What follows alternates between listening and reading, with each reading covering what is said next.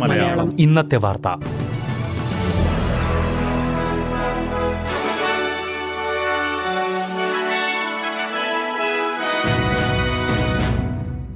നമസ്കാരം. S B S Malayalam ഇന്നത്തെ വാർത്തയിലേക്ക് സ്വാഗതം. ഇന്ന് രണ്ടായിരത്തി ഇരുപത്തിമൂന്ന് ഓഗസ്റ്റ് ഇരുപത്തിയഞ്ച് വെള്ളി. വാർത്തകൾ വായിക്കുന്നത് Rinto Antony. Voice to parliament ഹിതപരിശോധനയിൽ vote ചെയ്യുമ്പോൾ ഉണ്ടായേക്കാവുന്ന അവ്യക്തതകൾ ഒഴിവാക്കണമെന്ന് പ്രതിപക്ഷം. ബാലറ്റ് പേപ്പറിൽ യെസ് എന്നോ നോ എന്നോ എഴുതുന്നത് വോട്ടായി കണക്കാക്കുമെന്നാണ് ഓസ്ട്രേലിയൻ തിരഞ്ഞെടുപ്പ് കമ്മീഷൻ പറയുന്നത്. യെസ് എന്ന് എഴുതുന്നതിന് പകരം ടിക്ക് അടയാളം വരച്ചാലും റഫറാണ്ടത്തെ അനുകൂലിക്കുന്നതായി കണക്കാക്കും. എന്നാൽ നോ എന്നതിന് പകരം ക്രോസ് അടയാളം വരച്ചാൽ അത് വോട്ടായി കണക്കാക്കാൻ കഴിയില്ല എന്ന് തെരഞ്ഞെടുപ്പ് കമ്മീഷണർ ടോം റോജേഴ്സ് ഇന്നലെ പറഞ്ഞിരുന്നു. ഇത് ജനങ്ങളിൽ ആശയക്കുഴപ്പമുണ്ടാക്കുമെന്നാണ് പ്രതിപക്ഷത്തിന്റെ ആരോപണം.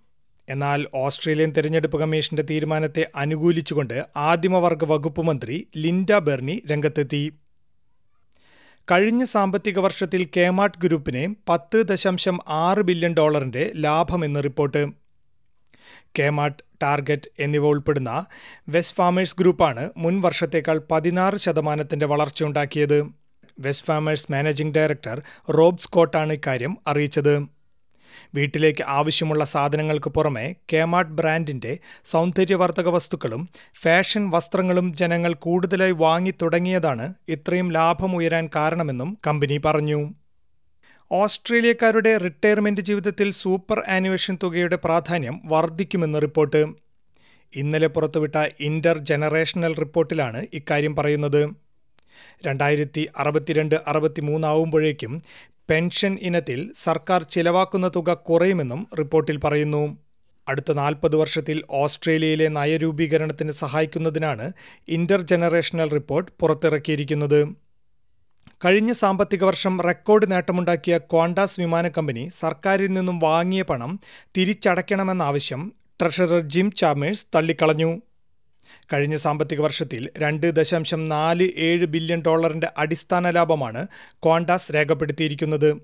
ജോബ് കീപ്പർ പദ്ധതിയിൽ നിന്നും തൊള്ളായിരം മില്യൺ ഡോളർ ഉൾപ്പെടെ കോവിഡ് കാലത്ത് സർക്കാരിൽ നിന്നും രണ്ട് ദശാംശം ഏഴ് ബില്യൺ ഡോളർ ക്വാണ്ടാസ് കൈപ്പറ്റിയിരുന്നു.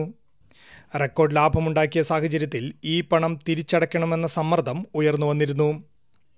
എന്നാൽ കോവിഡിന് ശേഷം ടൂറിസം വ്യവസായം ശക്തമായ തിരിച്ചുവരവ് നടത്തുന്നതാണ് കോണ്ടാസിന്റെ ലാഭം സൂചിപ്പിക്കുന്നതെന്ന് ട്രഷറർ ജിം ചാമേഴ്സ് പറഞ്ഞു.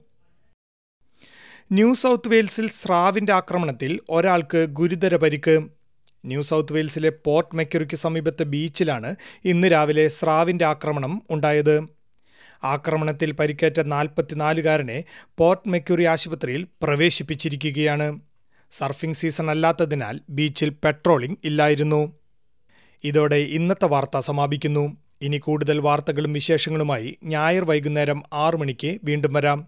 ഇന്നത്തെ വാർത്തകൾ വായിച്ചത് റിന്റോ ആന്റണി. മലയാളം. ഇന്നത്തെ വാർത്ത.